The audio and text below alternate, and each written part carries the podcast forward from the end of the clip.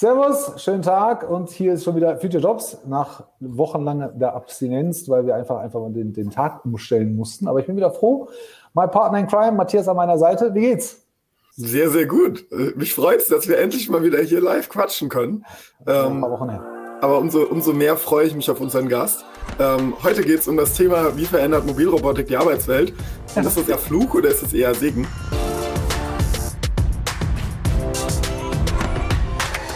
Du denn? Also tendenziell würde ich ja sagen, es gibt Bereiche, die kann ein Roboter besser und es gibt Bereiche, die kann ein Mensch besser.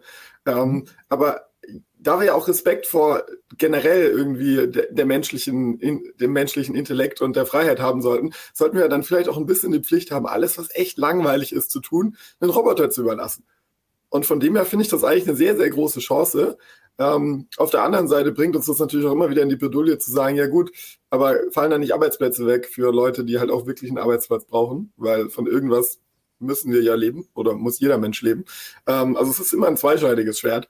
Aber jetzt gerade, Tolga, mit deinem Logistikhintergrund, wie, äh, wie würdest du das aus deiner Logistikperspektive äh ah, Alles, alles was, was, ich, was ich Mitarbeitern abnehmen kann, was langweilig ist, schmerzhaft ist, gesundheitsgefährdend ist, ähm, den Alltag erleichtert, würde ich gerne einer Maschine über, überlassen. Ist aber auch nur eine Facette, ähm, die, ich, die ich da betrachte. Natürlich denkt man sich dann automatisch, also ich finde, der, der schlimmste Gedanke ist, wenn man mit, dem, mit der Prophylaxe, dem Schutz und der Fürsorge anfängt, dann zu sagen, ja, dann können wir es aber auch für immer machen, weil am Ende des Tages der Gedanke, dass ein Roboter mehrere Menschen ersetzen kann, ist halt immer da. Ja, das ist dann halt immer eine wirtschaftliche Geschichte. Nur bevor wir beide uns darüber den Kopf zerbrechen, muss ich sagen, holen wir den Sven, weil der ist halt dran geübt, drin geübt, immer wieder mit diesen für und wieder äh, Roboter äh, zu argumentieren und die zu entschärfen und auch zu sagen, ja, dann, dann ist das halt nun mal so und auch so diesen, diesen Begriff Mobilrobotik. Das ist ja dann auch wieder so ein ganz spezieller Bereich. Schauen wir mal, was er sagt. Dann machen wir es mal so. Hier ist er, Hardcore-Schwabe Nummer eins. Sven Kalutzer von Omoron. Sven, herzlich willkommen. Hallo, Hallo Tolga, hallo Matthias. Ja, es ist super, dass ich dabei sein kann. Nein, ich möchte jetzt bitte nicht der Hardcore-Schwabe werden, um Gottes Willen. Ich bin zwar natürlich ein Schwabe, ja, aber durch zahlreiche Tätigkeiten auch in der Lage, verständliches Deutsch zu sprechen. Geht auf jeden Fall. Ja, schön, dass ich dabei alles, sein alles kann. Gut. Steckenpferd. Sven, ich, ich, ich habe mich jetzt extra vorbereitet auf heute, um ja, mal ein bisschen Werbung fürs Land zu machen. Super. Der Land ist super. Ich bin immer noch nicht ganz sicher, was ich von der Kampagne halten soll. Irgendwie ist ja schon geil, weil es eigentlich auch zu uns passt.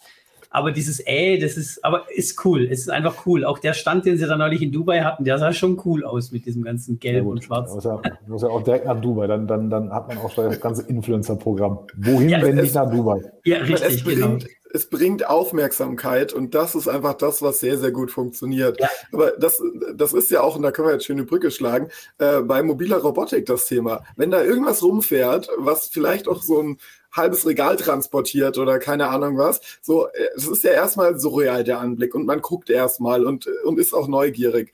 Ähm, was war so das Verrückteste, was ihr mal transportiert habt auf so einem Roboter?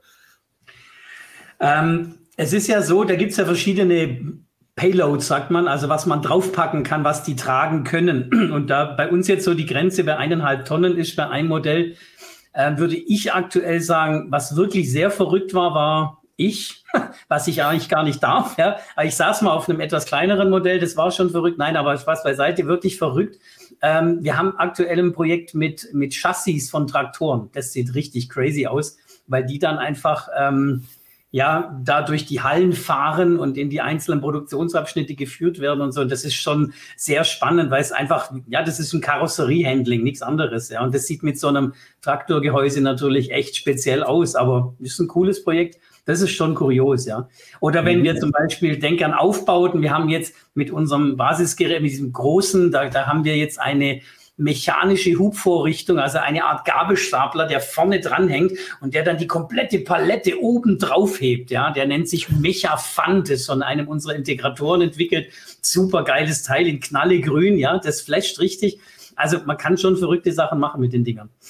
Also Mobilrobotik, um den Begriff mal zu erklären, stelle ich mir so einen Staubsauger vor, der einfach ein paar schwere Sachen trägt. Ja, natürlich, genau. Ist, ist ja auch ein Mobilroboter. Ähm, ich, ich fand das Thema auch so spannend formuliert und allein die Abgrenzung zu, äh, also Mobilrobotik von Robotik, da könnte man jetzt schon Stunden drüber reden. Aber ich würde es jetzt einfach mal zusammenfassen, in dem Moment, wenn ein, eine Maschine mehr oder weniger frei navigierend etwas von A nach B bringt, dann haben wir einen Mobilroboter, nennen wir es mal so. Und hier gibt es jetzt natürlich ganz viele Abstufungen. Zum Teil, die kennt ihr, das ist ja bekannt, sind spurgeführte mit irgendwelchen Leitlinien im Boden, Magnete oder irgendwelchen Markierungen am Rand. Das ist so der Klassiker. Und inzwischen gibt es auch, und da möchte ich echt betonen, auf auch welche, die autonom fahren. Ja, also wir machen das seit 25 Jahren, haben da schon sehr viel Erfahrung drin, aber es ist kein Nachfolger. Das ist mir ganz wichtig. Es gibt viele, die dann immer sagen, ah, das wird es niemals ablösen. Ich sage, nein, soll es ja auch nicht. Es gibt für alles Anwendungen.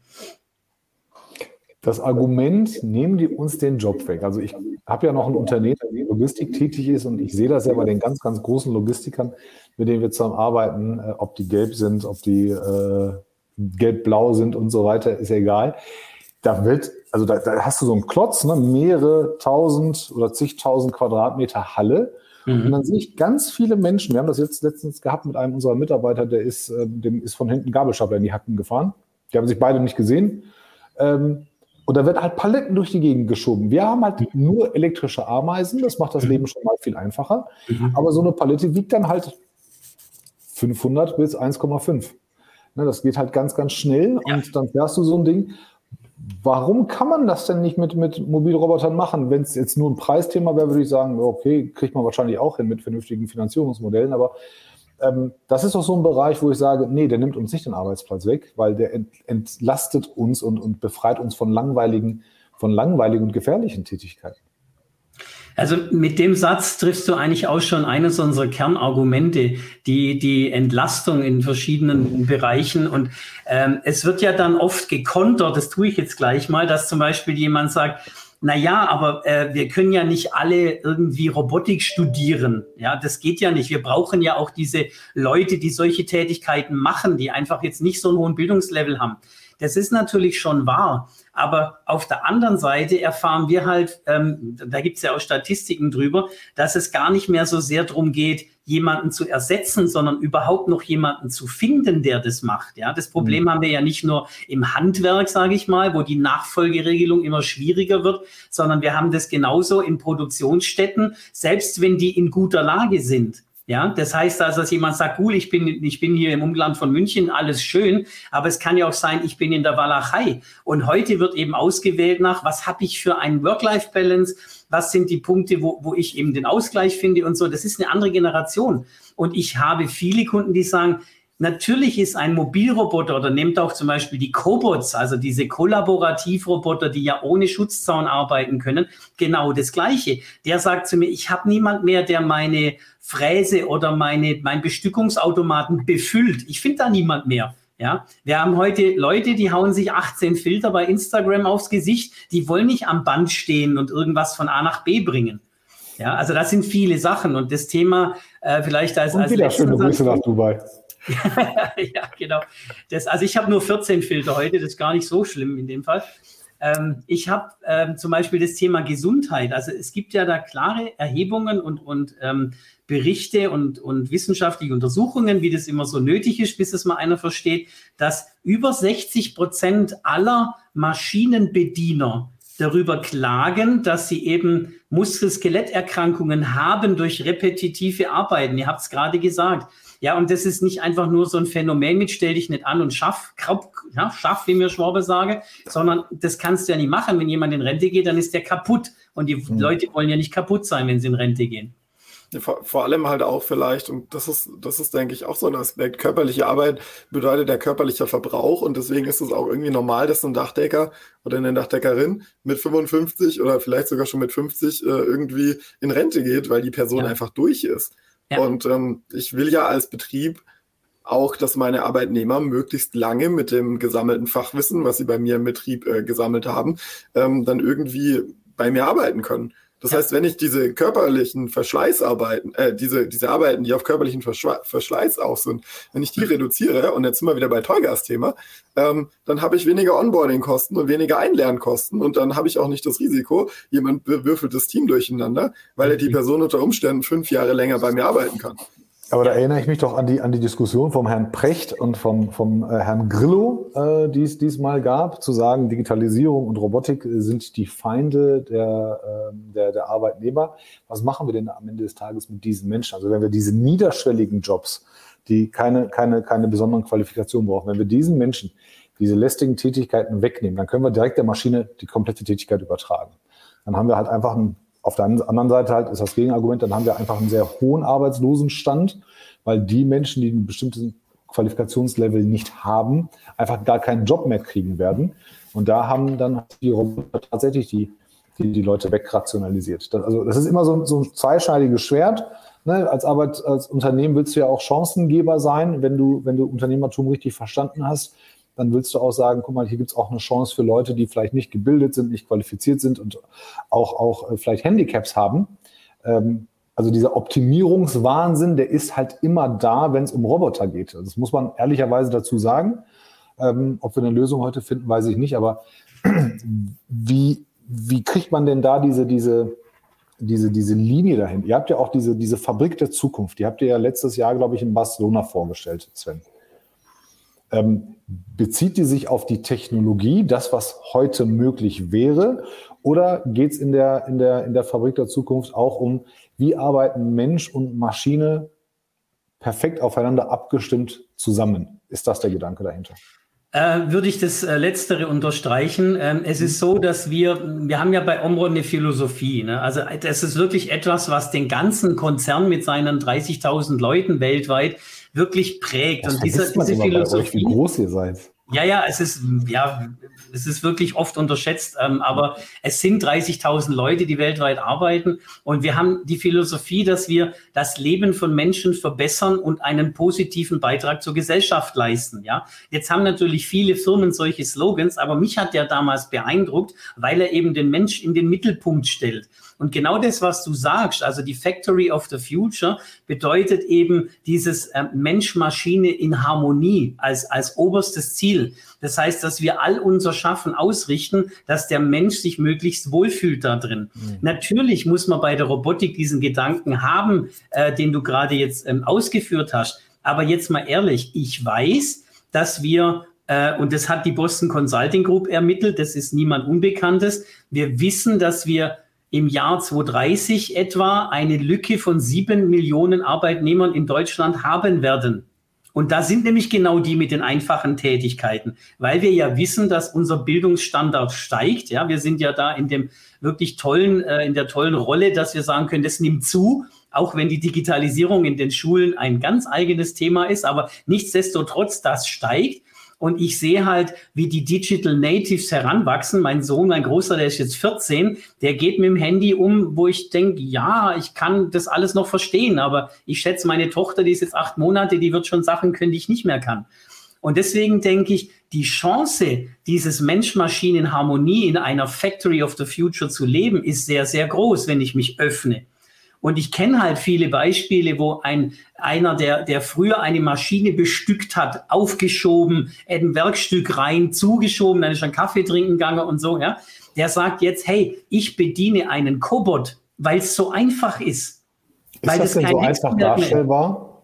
Ha? Ist das denn so, also das hört sich ja an, dass, dass diese, diese niedere Aufgabe, mhm. die wird jetzt durch den, durch den Roboter erledigt und ja. der Mensch steigt um eine, um eine Stufe höher. Genau. Ist, ist das aber wirklich so, dass diese Menschen, ja. deren Jobs ähm, ersetzt werden durch Roboter, tatsächlich alle um eine Stufe erhöht werden können? Ich meine, du hast gerade die, diese, diese Joblücke genannt. Also ich bin nicht Boston, aber ich mhm. habe ein bisschen mehr Ahnung von Menschen als, als BCG. Allein in Baden-Württemberg wird, wird, wird bis 2030 werden ungefähr äh, 300.000 Jobs wegfallen. Das heißt, diese Menschen werden auf der Straße, auf der Straße, nee, aber mhm. haben, haben einfach keinen Job mehr, weil allein nur durch die Transformation bei Mercedes und bei Porsche plus Zulieferer-Ökosystem mhm. ähm, ändert sich ganz, ganz vieles. Ähm, es ist ein Bildungsthema, ja, aber es ist gleichzeitig auch so, ich sage das immer auf der Nahrungskette, wenn mhm. die Menschen, deren Le Arbeitsleben wir erleichtern möchten, wenn die in dieser Nahrungskette um eine Stufe nach oben kommen und dieser unterste Bereich durch Roboter eins zu eins ersetzt werden kann, dann ist es ja sinnvoll. Dann, dann, dann geht das ja. Mhm. Ich kann mir das halt nicht bei überall vorstellen, weil so eine Maschine am Ende des Tages, und das wird mein Argument für heute bleiben, du kannst ja halt eine Maschine, kannst du halt mehrere Leute gleichzeitig ersetzen.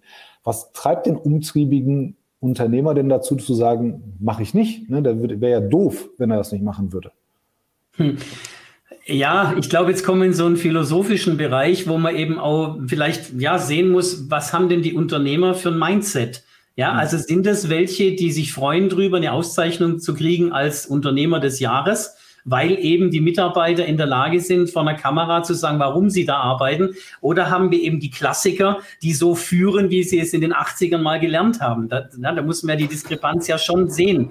Und ich denke halt am Schluss, und das ist wie so oft, ähm, wird entscheiden, welche, welche Geschichte aufgeht. Du hast natürlich recht, es pauschal zu sagen, dass es immer so sein wird, niemals, wird nicht der Fall sein. Aber nimm mal das Beispiel, was du auch gerade vorher kurz erwähnt hast, Menschen mit, sagt man da, Menschen mit Behinderung, ja, also die einfach nicht so können, wie sie gerne würden. Wenn ich Fälle sehe, wie kürzlich, wo ein, ähm, ein Restaurant es ermöglicht hat, massivst, äh, schwerst mehrfach behinderten Menschen die Möglichkeit zu geben, durch äh, Robotik, durch, äh, durch Gesten und Mimiksteuerung Roboter zu bedienen, die quasi wiederum Menschen in diesem Café bedienen, dann siehst du, dass wir vielleicht doch noch eine Chance haben auf dem Planeten. Ja, wenn ich sehe, dass was wir zum Beispiel oft machen, ist, äh, wir haben in Japan eine sehr, sehr große äh, Fabrik, wo wir schon in seit den 70er Jahren genau diesen Menschen helfen, trotzdem einen Job zu machen. Wie tun wir das? Indem wir Roboter für den Teil einsetzen, den sie einfach nicht können weil sie, weil sie nicht in der Lage sind, mit Armbewegungen oder was auch immer das zu tun und eben einfache Sachen abzunehmen. Das, das sind schon Perspektiven. Aber ich wette, dass wir auch in der aktuellen, wie soll man sagen, Berechnung von, von ROIs gehen wir ganz klassisch vor. Ja? Ein ROI wird immer, wann, was ist denn Return? Was ist Return on Invest? Das ist dann, wann rechnet sich gegen den Menschen? Und das ist eine falsche, äh, ich finde, eine falsche Herangehensweise jetzt. Das hat vor ein paar Jahren noch gepasst, aber es passt nicht mehr. Wir müssen eher von einem Return of Digital Invest sprechen und dabei aber interdisziplinär denken, also abteilungsübergreifend. Der Nutzen ist riesig, aber wenn ich mich fokussiere auf, wann rechnet sich der Roboter gegen den Mensch, geht's nicht. Aber ich schätze, dass das auch in den nächsten Jahren äh, sich ändern wird. Äh, Gilbert spricht es gerade auch an. Ähm, wir haben also ein bisschen das Problem, wir vergleichen einen Roboter, dessen Arbeitskraft nicht besteuert ist, mit einem Menschen, dessen Arbeitskraft besteuert ist. Und natürlich komme ich da als Roboter immer besser weg, weil ja, ich habe einen, ich habe einen Der ist auch bilanzwirksamer, so, ne? ich aber das, ich kann den abschreiben. Und genau. vor allem, es kostet mir nichts, es hat keine Krankheitstage, es hat ein bisschen Wartung. Aber mhm. ich, also ich zahle ja auch ich habe ja keine Steuern drauf und gar nichts. Das heißt, und das ist ja und immer gleicher Output, ne? Also keine, keine Performance-Schwankungen, genau. kein, kein krank, kein ich habe schlechten Tag, Frau oder Mann hat mich verlassen und so weiter. Das Ding funktioniert, der, der Gerät funktioniert halt immer. Genau, der Gerät schneidet Dönerfleisch schweißfrei. Kein Urlaub, genau. ja, und also, also das ist halt so ein bisschen die Frage dann, ob man nicht als Gesellschaft auch sagt, nein, wir entwickeln uns jetzt dahin, dass wir sagen, ja, Roboter sind mittlerweile in der Lage, Dinge zu tun, die Menschen auch tun. Und deswegen stellen wir die mal gleich. Da kommen mhm. wir natürlich in die nächste Frage rein, nämlich was ist Arbeit und wie in welcher Ma also in welchen Mengeneinheiten kann man Arbeit bemessen? Weil mhm. ich müsste dann natürlich eine faire Steuer auch ja, also gehen wir über Zeit. Acht Stunden ist halt die Steuer für einen Arbeitnehmer und wenn der Roboter 16 Stunden arbeitet, dann hätte er halt die Steuer von zwei Arbeitnehmern. Wie viel ist eine Arbeit wert? Also wir, wir machen da ganz, ganz viele Fässer auf. Auf der anderen mhm. Seite ist es halt auch das, wo ich sage jetzt mal primär die jungen Menschen, ähm, sagen so, ja Freunde, wir kommen Richtung bedingungsloses Grundeinkommen, ob ihr wollt oder nicht.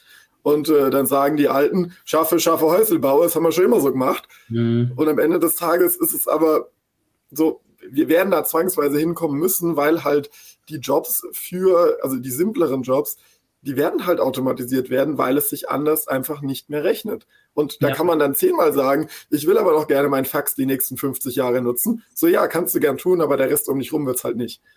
Matthias, ja. Matthias, Matthias hat schon an der, an der ganz, ganz großen Pandora gerüttelt. Sehr schön. Dem Faxgerät.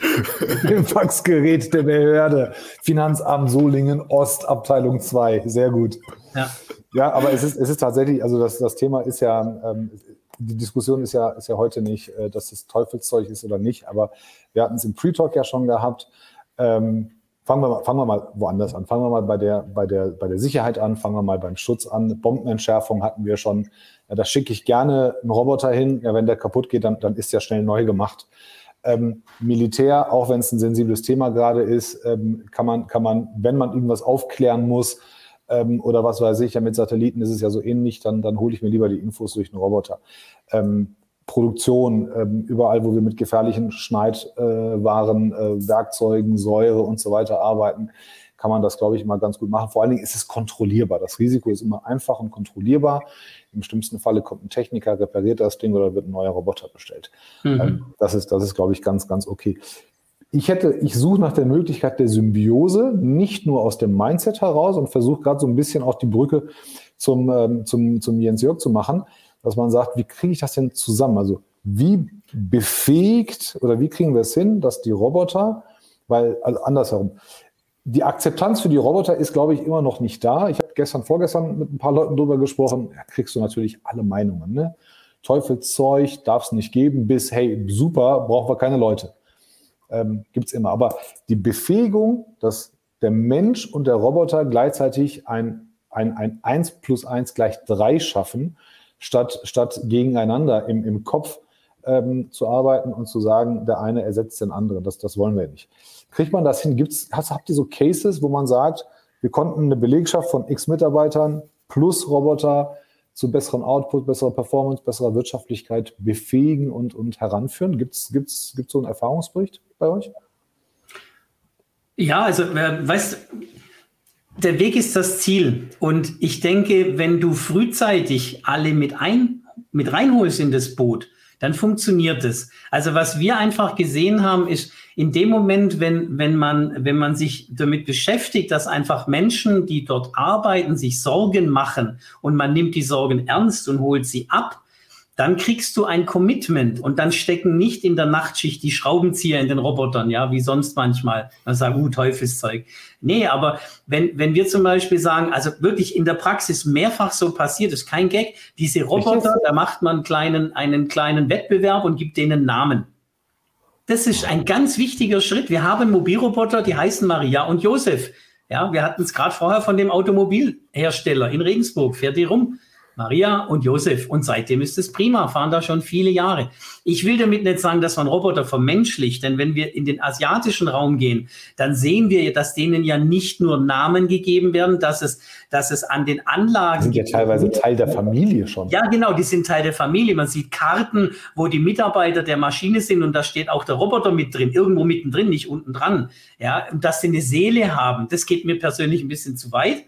Aber ähm, die sind ja da oft etwas innovativer und auch kreativer, was das angeht. Aber ich glaube schon, solange man mit allen redet, auch den Betriebsrat rechtzeitig einbezieht, um das als Chance zu vermitteln, dann kriegen wir da auch eine Akzeptanz. Und ich weiß bei jeder Firma, die das eingesetzt hat, dass sie dann, wenn es läuft, wenn man sie richtig abholt, dass sie sagen, wow, ich kann zu Hause erzählen, hey, wir haben jetzt Mobilroboter. Darüber redet man auch gerne. Ja, es ist nicht mit, na, morgen macht der meinen Job. Nee, macht er nicht. Du machst dann was anderes.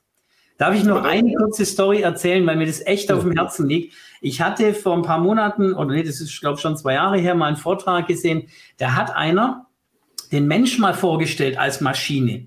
Und ich fand diesen Vergleich so klasse, weil er einfach sagt, nimmt mal den Menschen hier mit den Händen, Augen, Nase, Ohren, Gehirn, das ja in den meisten Fällen relativ gut funktioniert. Ja, aber das sind Möglichkeiten, wo wir alle miteinander erkennen und wissen müssen, mit dieses Geschöpf, auch wenn es nicht hochgebildet ist, kann ganz andere Dinge tun. Dann lasst mhm. doch die einfachen Sachen eben einen Roboter tun. Oder lasst uns das automatisieren, mal ganz allgemein gesprochen. Das ist eine sehr gute Vorlage zu dem, zu dem, was ich, was ich gerne anbringen wollte. Nämlich, früher nannte man das, vielleicht kannst du den Kommentar nochmal einblenden, Tolga.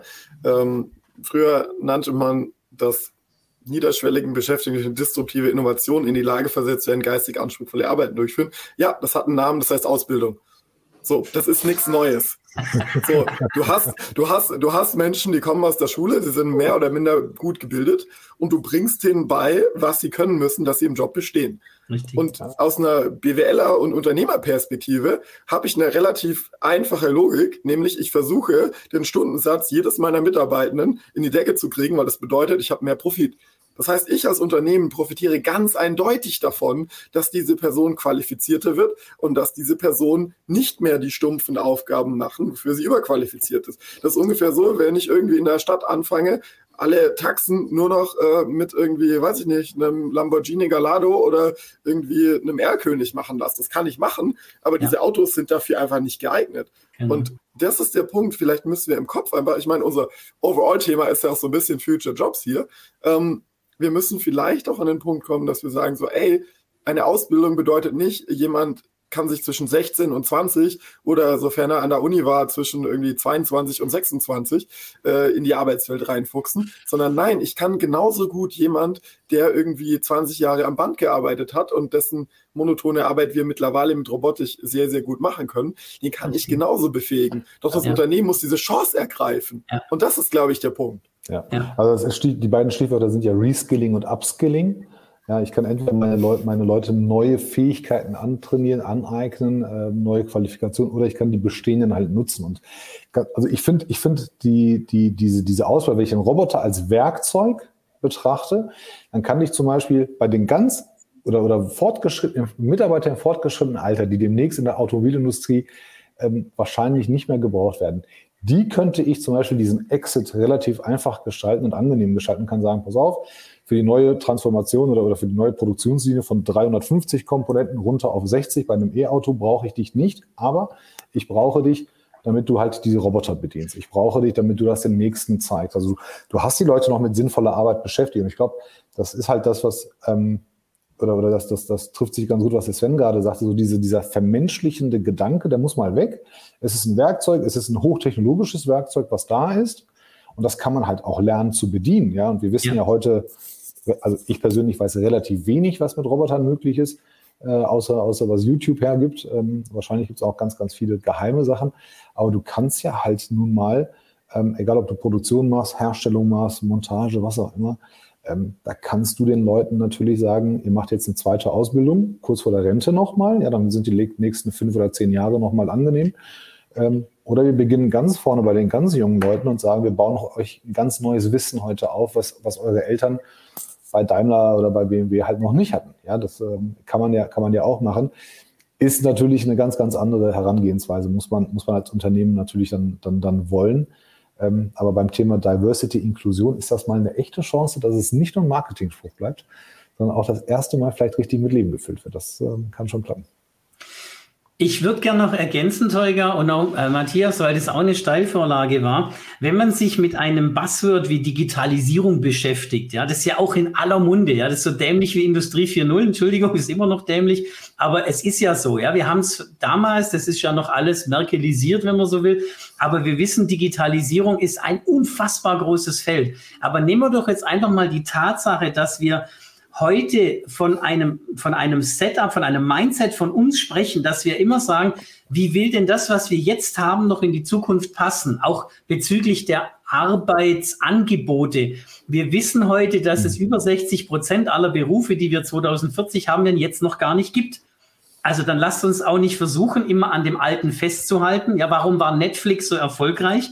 Weil sie sich vom früher VHS-Kassetten-Vertriebs- oder Leasingladen zu sowas wie der größten Streaming-Plattform der Welt entwickelt haben. Weil die immer einen Schritt voraus waren ich denke, das müssen wir einfach auch sehen und vor allem unsere Jungen, die jetzt kommen, also mein Sohn und all die anderen, die müssen wir neugierig halten, dass sie Bock haben drauf und eben nicht in unsere Fußstapfen. Da macht man keine eigenen Abdrücke, ja, sondern selber sich ein Mindset aufbauen. Und dann kann das auch funktionieren. Aber ich bin sicher, dass das noch ein gewaltiger Schritt ist und diese Digitalisierung so viele Facetten hat, die uns aber dazu zwingen wird, löst euch mal von dem klassischen, wir müssen bestehende Sachen in was Neues packen. Das geht nicht. Das funktioniert nicht. Wir zitieren den großen Philosophen Sascha Gleisner, der ja immer sagt, wenn einer sagt, das haben wir immer schon so gemacht, sagt er, habt das halt immer falsch gemacht. Punkt aus. Dafür schätzen wir ihn, den Sascha. Genau. Dafür, dafür, schätzen und lieben wir ihn. Ähm, Vielseitigkeit in der Robotik steht gerade erst ja. am Anfang. Was ist denn noch, also kann, darfst du aus dem Nähkästchen plaudern? Was ist heute schon möglich, was aber aus politischen, wirtschaftlichen, was auch immer, welchen Gründen auch immer, noch nicht so wirklich in der Anwendung ähm, stattgefunden hat? Ja, doch, ich sag dir mal, ich sag dir auch genau, dass das schon möglich ist und gar nicht, gar nicht Future Talk. Nimm mal diese, nehmen wir mal diese Industrierobotik mit den Zäunen drum. Da brauchst du Programmierer. Die kosten richtig viel Geld, die sind sehr selten und es gibt auch gar nicht so viele richtig gute. Ja, jetzt kommt ein Cobot, ein Kollaborativroboter, der, um Gottes Willen, für alle Techniker in der Runde, ich weiß, dass der viel, viel weniger kann und viel, viel langsamer ist. Aber du kannst diesen Roboter auf einfachste Art und Weise programmieren. Heißt also, du hast ein schönes, eine schöne GUI, eine schöne äh, Benutzeroberfläche. Du kannst per Drag and Drop, und das hat damals unser japanischer oberster Geschäftsführer bei der Einführung dieses Produkts, hatte er in einer Minute eine Pick-and-Place-Aufgabe programmiert, wenn man so will. Das hat der Verlauf der auch Kamera. Habt ihr auch einen Tracepan oder wie macht ihr das? Nee, das ist einfach über, ähm, du, du konntest den Arm einfach bewegen, teachen, dann hat er einen Punkt gehabt, dann bewegst du ihn woanders hin und den Rest macht quasi die Software. Und dann macht man irgendwo einen Greifer auf, nimmt was, Greifer zu, fertig. Das war total einfach. Es geht in einer Minute. So, und jetzt, was du gerade sagst, das ist ja schon die nächste Geschichte, dass ich eben zum Beispiel, wenn ich etwas kleben möchte, was am Anfang mit den Cobots gar nicht ging, aber jetzt habe ich eben solche Teach Panels oder wir hatten jetzt ähm, bei unseren Robotic Days hatten wir einen, Vortrag von der Firma RobPath Rack, was auch echt brillant war. Ja, die haben quasi noch so, so Art Kameras im Hintergrund. Das heißt, die gehen die Bewegung mit einem Stift quasi nach und der Roboter adaptiert das eins zu eins, ja. Die gehen dann wiederum eine Partnerschaft mit einer Simulationssoftwarefirma ein und dann macht es so. Und ich schwöre euch, das kann der, der vorher das Ding aufgemacht hat und eingelegt und wieder zu. Das kann der. Ich fand es ganz interessant auch mit halt dieser einmal. Innovation. Das ne? ist es nur einmal. Genau, er hat es einmal und dann hat er es konfiguriert. Und Aber dann tut es. Aber dann ist er sein Job los. Ja. Also, also, also, dieser Job wird ja jetzt von einem Roboter übernommen. Also wenn er und das den, ist ja das, den du geteacht hast. Genau, den ich mal, das ist auch das, was man in vielen Digitalisierungs. Da ist die Tür, bitte. Äh, losgelöst von den Robotikthemen hat. Aber das war genau das, dass Menschen sagen, ey, ich habe mir ein Wissen hier im Kopf angeeignet. Das ist eigentlich das, wofür ich monatlich mein Gehalt kriege. Und jetzt kommst du mit deinem tollen Roboter oder mit deinem tollen digitalen Prozess und sagst, gib mir mal bitte all dein Wissen, was du dir die letzten 20, 30 Jahre angesammelt hast. Äh, Entschuldigung, kotz mir das einmal aus. Mhm. Ich pack's jetzt in die Maschine.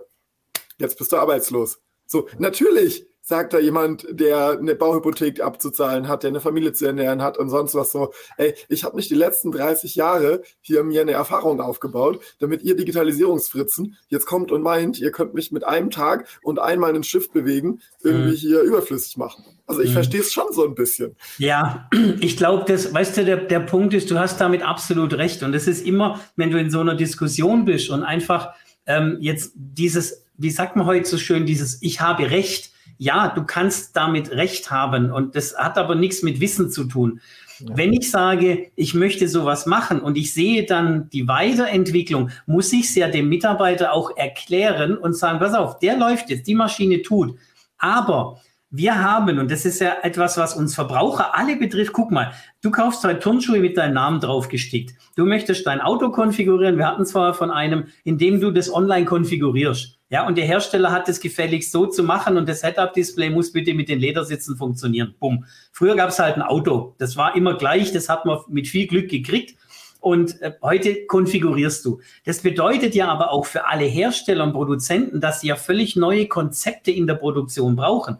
Und da, wo der eine Mann früher die Maschine auf und zu gemacht hat, konfiguriert er heute einen Roboter und hat aber nebendran gleich den nächsten, weil unsere Individualität erfordert, dass die Produktionsprozesse immer flexibler werden. Und dann hat er halt noch einen Roboter, den er konfiguriert. Und dann überlegt er, wie er die vielleicht miteinander abstimmen kann oder dass sie gemeinsam was arbeiten. Diese Jobs meine ich, die sind noch gar nicht geschaffen. Da sind wir ganz am Anfang. So wie Sascha sagt, diese Vielseitigkeit, die ist wirklich noch am Anfang.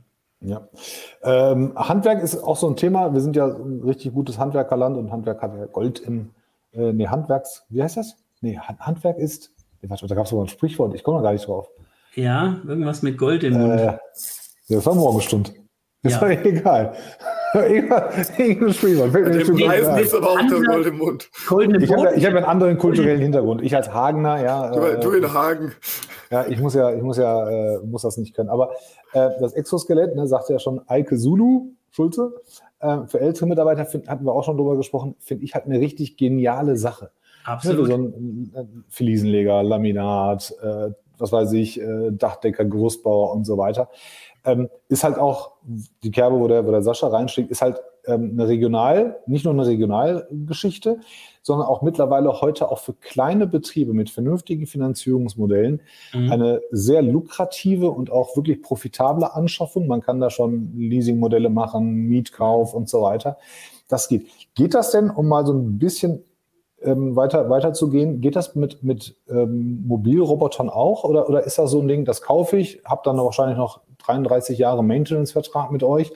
Ähm, oder, oder kann man das auch in geringer Stückzahl, für geringen Preis und, und vernünftiger Finanzierung machen? Weil ich auch für, bei der Zuliefererindustrie, allein um im Automobilbeispiel zu bleiben, viele werden sich umschauen müssen, viele werden sich von Mitarbeitern mhm. trennen müssen Mhm. Ähm, aber wollen, also das, das Know-how ist vielleicht gar nicht im, bei, bei den meisten so das Thema. Das Thema ist wirklich erstmal nur die, die Manpower. Ähm, und die wird jetzt erstmal auf, aufgrund der Marge, äh, muss man da umdenken. Kann man als kleines Unternehmen, kleiner, kleinster Kleinmittelstand, ähm, bei Omron oder, oder ja, in dem Falle nur bei Omron, äh, mit, mit vernünftigen Finanzierung, mit vernünftigen Finanzierungsmodellen und anderen, anderen Subventionen ähm, an, an, an diese Roboter rankommen? Geht das? Ja. Oder habt ihr so, habt ihr so einen Second-Hand-Markt ähm, oder wie, wie stelle ich mir das vor, wenn ich bei euch Kunde werden möchte? Also Second-Hand ist wirklich immer ein bisschen schwierig mit so Sachen wie Garantie und was auch immer in der Robotik. Es gibt ein paar Plattformen, das machen wir tatsächlich jetzt nicht, aber diese Sache mit Finanzierung und Leasing sehr wohl. Und ich mhm. kann mich noch erinnern, als wir das vor, ähm, ja, ich schätze mal so vor drei Jahren etwa, haben wir das eingeführt. Ähm, es gab die ein oder andere Anfrage, aber ach, da haben die Leute gesagt, ach nee, in Deutschland, da ist Geld und ach, Finanzierung und jeder hat doch eine Hausbank und was auch immer. Ich muss mich aber wirklich korrigieren. Wir haben inzwischen sehr, sehr viele Anfragen und auch schon umgesetzte äh, Lösungen, wo Kunden ein, zwei, drei und so weiter Roboter leasen, tatsächlich leasen, ja, mit dem Flottenmanagement zusammen, äh, mit der Integration, da gibt's verschiedene Pakete und die sind echt dankbar, ja, weil diese CAPEX-OPEX-Diskussion, diese Wörter waren ja vor paar Jahren noch gar nicht so wirklich griffig, aber inzwischen kann man auch schon im, im, im mittleren Management sehr gut damit umgehen. Ja, und das ist ja definitiv wahr. Ja, wir müssen uns da alle nach der Decke strecken. Wir bieten das an, wir helfen da auch gerne weil wir natürlich wissen, weißt du, wenn man mit einem Roboter anfängt und sagt, so jetzt soll man der ein paar Kartons von A nach B, dass man ein bisschen Erfahrungen sammelt, wenn das tut, und das tut es in den meisten Fällen, ja, dann wird es skaliert, dann sind es halt zwei und drei und vier. Und dann spätestens brauche ich eine Finanzierungsantwort, weil das ist halt unterm Strich immer noch relativ teuer, ja, ganz klar. Und logisch. fairerweise, es ist ja nichts Neues. Autos werden ja in sehr, sehr vielen Unternehmen auch Absolut. finanziert und geleast. Also es ja. ist jetzt nicht, dass ihr was komplett. eines, der, eines der besten Finanzierungsmodelle, die es gibt, ein Auto zu leasen. Also mein Fahrrad habe ich mir gekauft. Ja. Das kann man ja kaufen. Das, das aber, ja, aber, nimmt im Wert auch weniger stark ab als so ein Auto. Wenn, wenn, wenn ihr aber noch vielleicht einen Punkt mit reinnehmt in die Überlegung, immer mehr Unternehmen beschäftigen sich mit XXX as a Service. Und da sind wir nicht nur bei Robotic as a Service, sondern bei kompletten Dienstleistungen. Wir können PAAS anbieten, Production as a Service. Ja, das habe ich schon gelesen. Da gibt es Unternehmen, wo du einfach sagst. Auf euren Straßen. Ähm, was? Auf euren Produktionsstraßen oder wie macht ihr das? Nein, äh, sorry, das Wir war nicht auf Wir Omron, sondern so. es gibt Unternehmen, die Production as a Service anbieten, die einfach also sagen, Lohnfertiger 2.0. Du brauchst genau, gar keine Investition. Genau. Du brauchst keine Investition mehr, ne? sondern die, keine Investition in Hardware, denn es ist einfach wichtig zu wissen, ähm, dass das Ding warten muss, das ganze Maintenance-Thema, all diese Sachen. Nee, Du sagst einfach, ich möchte etwas produzieren und brauche dazu so eine Anlage. Und dann zahlst du pro produziertes Stück und du hast nichts mit Wartungsservice und so zu tun. Und das sind Sachen, die sind ganz am Anfang, aber ich habe in einigen dieser Digitalisierungsseminaren und so weiter schon gehört, das wird kommen, ja. Irgendwann, wenn du als Startup eine Idee hast, dann baust du deine Produktion nicht auf wie früher, sondern du holst dir das dazu. Und das finde ich ein super Ansatz. Ja, das finde find ich persönlich auch ganz gut. Also im IT-Umfeld ist es ja normal. Also wenn ich irgendwie auf Azure oder in der Google Cloud oder auch bei AWS meine Dienste skaliere, so ich kaufe immer nur das, was ich brauche. Ich muss nicht äh, eine große Basis, Basisgrundgebühr zahlen und so ein Quatsch. Ja. Und das gleiche wird auch bei Hardware peu à peu kommen.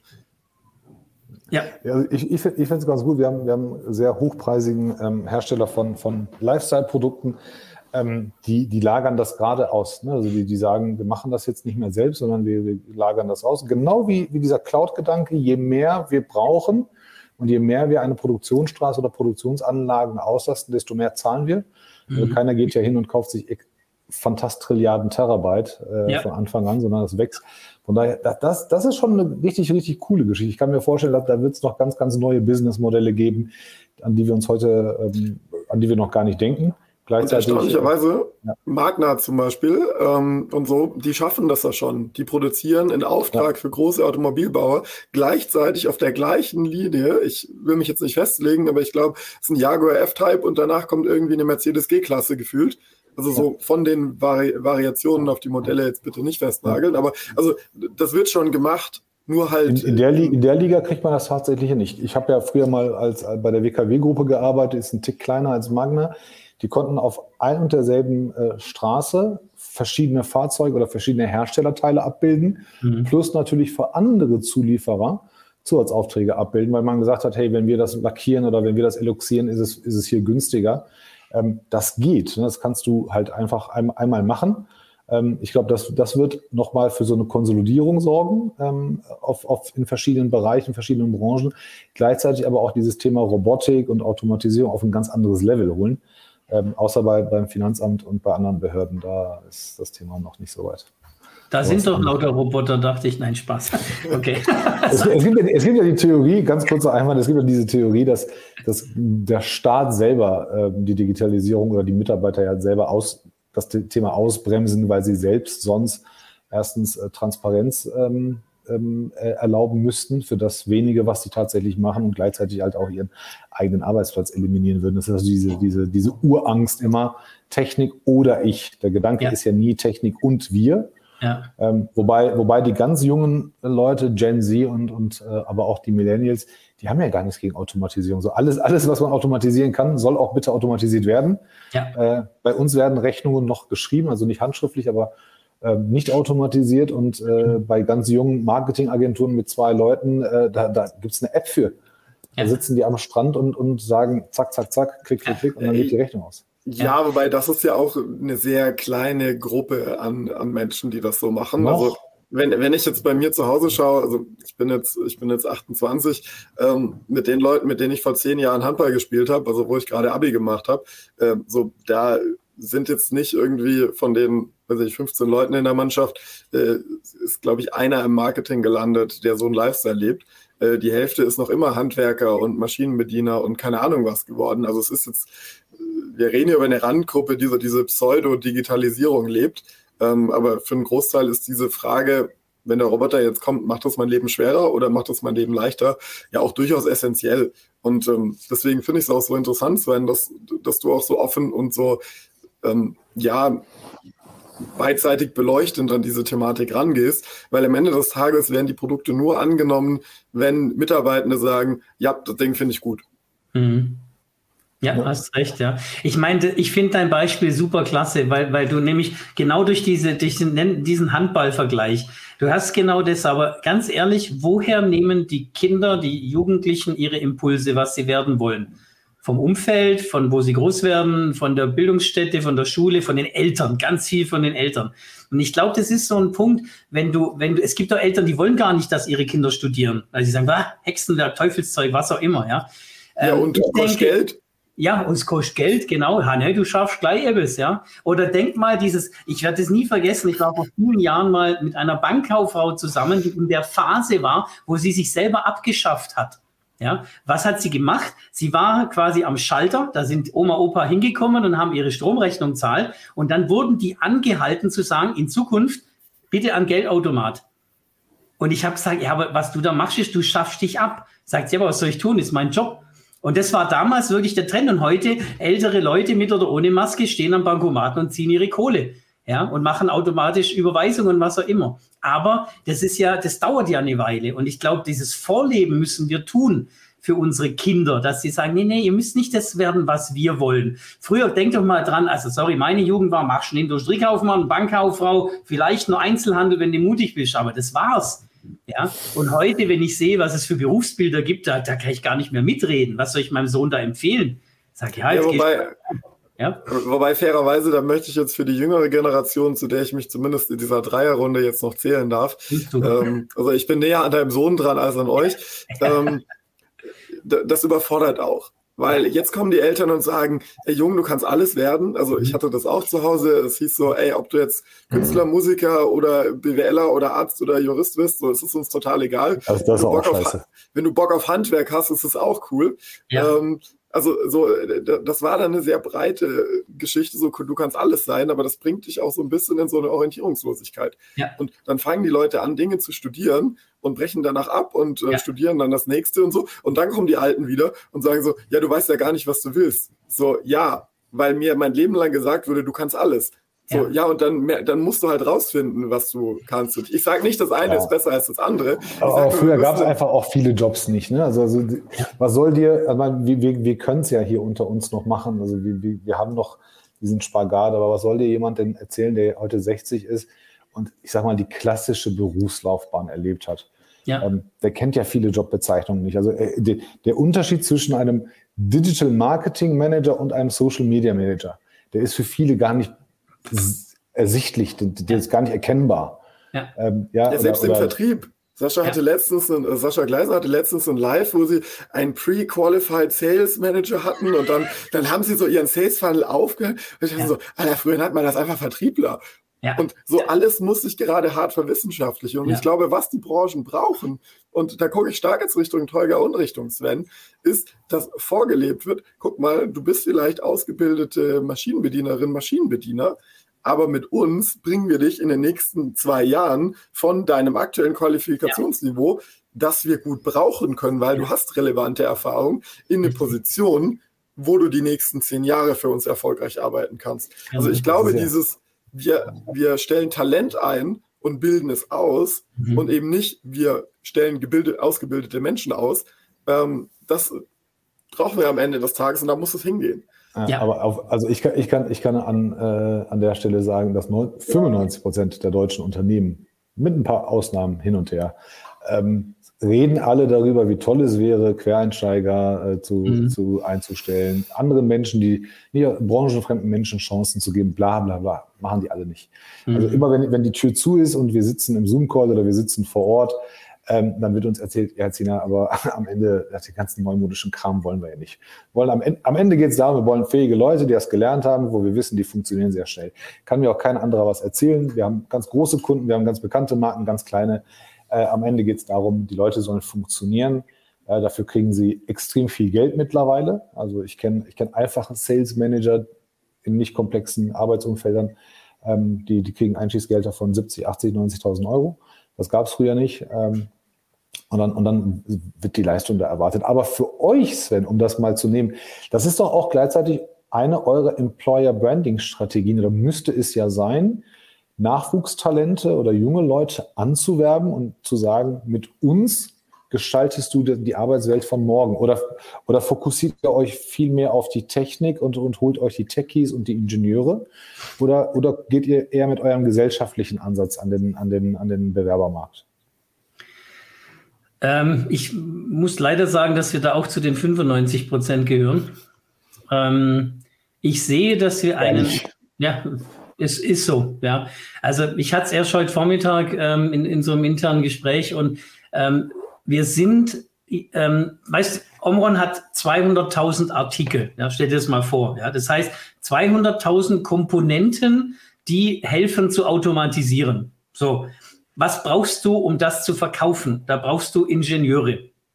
Jetzt ist der klassische Ingenieur aber meistens mit einem Sascha sehr brillanten, mit einem, mit einem brillanten technischen Mindset ausgestattet, das meinem weit überlegen ist, der lieber gerne mal eine PowerPoint macht oder eben redet, wie ich es jetzt gerade tue.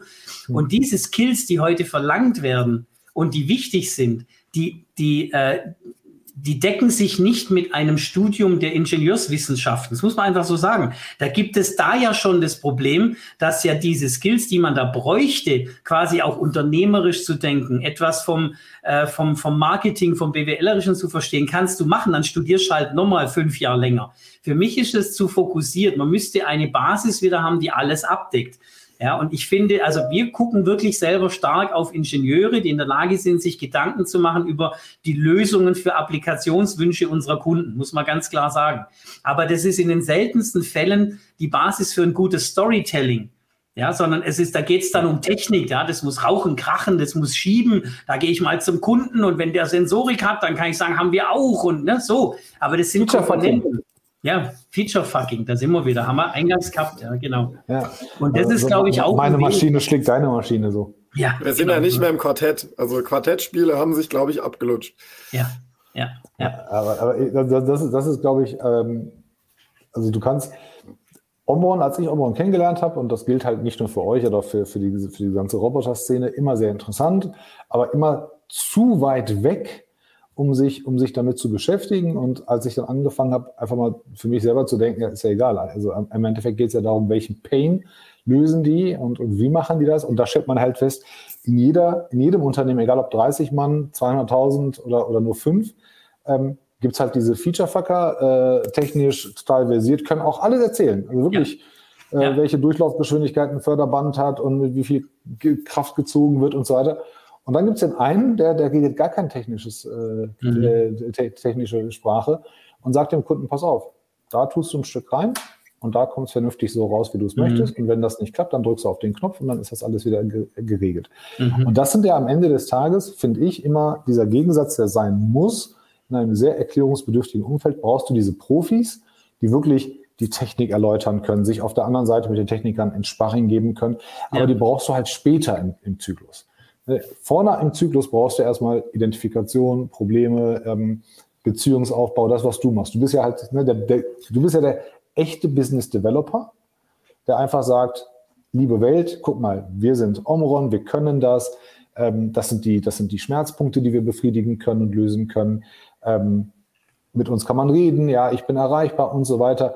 Und erst nach der Beziehung kommt dann, kommen dann die ganzen Techniker und so weiter, die dann sagen, so, vielen Dank. Alles, was der Sven erzählt hat, ist wahr. Und ich packe das jetzt mal in meine Sprache und mhm. erkläre euch das mal, wie ihr das integriert. Das ist ja eigentlich der Weg. Und wenn man das so vernünftig macht, dann klappt es ja auch mit den jungen Menschen und auch mit dem Nachwuchs, dass man sagt, die Geschichte, die wir machen, ist am Anfang die Welt verändern zu wollen, verbessern mhm. zu wollen, Schutz geben, was weiß ich, Sicherheit und so weiter. Aber du musst heute nicht wissen, wie der, in welcher Geschwindigkeit der Roboter um die Kurve biegen kann. Das ist ja vollkommen, vollkommen ich, hirnrissig. Ich würde die These sogar noch fast steiler machen ähm, und sagen, wer, wer, wer am Ende des Tages äh, trifft denn die Entscheidung, dass man sich damit beschäftigt? Ist das ein Ingenieur, der irgendwie Verfahrenstechnik macht? Oder ist das jemand im Einkauf oder ist das jemand im Management? Und wenn ich im mhm. Management sagen kann, guck mal, du sparst hier auf die nächsten zehn Jahre, da du weniger Arbeitsunfälle hast und keine Ahnung was, so, mhm. dann ist auf einmal Budget da, sich mit dem Thema zu beschäftigen. Mhm. Wenn irgendeiner aus technischer Spielerei vom Ingenieurweg herkommt und sagt, boah, ich fände es aber schon cool, wenn der Roboter durchfahren, in der nächsten Budgetbesprechung wird gesagt, du, tut mir leid, ist eine coole Sache, kannst du dir auf der Messe angucken, aber haben ja kein Geld dafür. Also äh, ja, technisch soll, also generell beide Pole sollten die mhm. Möglichkeit haben, so ein Thema nach oben zu pushen. Aber am Ende des Tages sind es eher die, die über die Budgets wachen, als die, mhm. die technisch komplett nerdig drin sind. Ja, und dann natürlich auch noch, das stimmt absolut, was du sagst, Matthias, und dann auch noch diese, dieses Spartendenken und dieses Silo ist ja auch so ein neues tolles Wort, Silo-Denken, hast du ja dann auch, ja, weil die ja wiederum untereinander auch wieder nur testosterongetriebene Machtspiele machen, ja. Und dann haben wir das Problem. Dann sind wir im Silo, dann haben wir noch ein bisschen Hormone dabei und dann wird's halt nichts mit der Zusammenarbeit, weil viele sagen, jetzt ist nicht mehr meine Baustelle. Hepp, nimm du, ja. Und das funktioniert nicht. Und ich glaube, ähm, dass wir heute durchaus Manager haben, die das verstehen und die vielleicht diese Strukturen aufbrechen. Aber wenn man, Entschuldigung, wenn man sich mit Sascha unterhält, der kann viel erzählen über knochige und verkrustete Strukturen in Management unter, oder äh, Management-Teilen der, der Unternehmen, großer Unternehmen. Ich würde sagen, das ist ein langer, langer Weg. Aber jetzt komme ich zu einem ganz alten Spruch, der schon immer hieß, die Schnellen fressen die Langsamen, nicht die Großen die Kleinen. Ja, das wissen wir, bei, wir, wir drei auch und unsere Zuhörer auch. Aber wir können auch nicht von jetzt auf nachher schnell werden. Das ja, das sagen, wir auch schon, das sagen wir auch schon seit 30 Jahren. Wir können nicht ja. von jetzt. Also ja, wir, wir wären mittlerweile schon sehr schnell gewesen. Ähm, das, das ist ein anderes Thema. Äh, genau. mit, mit, Abschluss und mit Blick auf die Uhr, ich muss leider, ich bin gleich bei, bei, bei den äh, Scaling Champions, deshalb verabschiede ich mich pünktlich heute. Ähm, das Thema Messe hatten wir. Jetzt ist die Welt ja schon wieder locker und wie, wie früher. Mhm. Habt, habt ihr Seid ihr auch so, so, so Messefetischisten oder seid ihr mittlerweile schon so, dass ihr gesagt habt, äh, Digital Events finden wir mittlerweile ganz gut und machen unsere eigenen Geschichten? Erzähl mal, wo kann man euch treffen, wenn man euch treffen will? Eher digital oder eher auf den nächsten bekannten Messen, die da kommen werden? Matthias, fang du mal an. Ich bresche immer vor.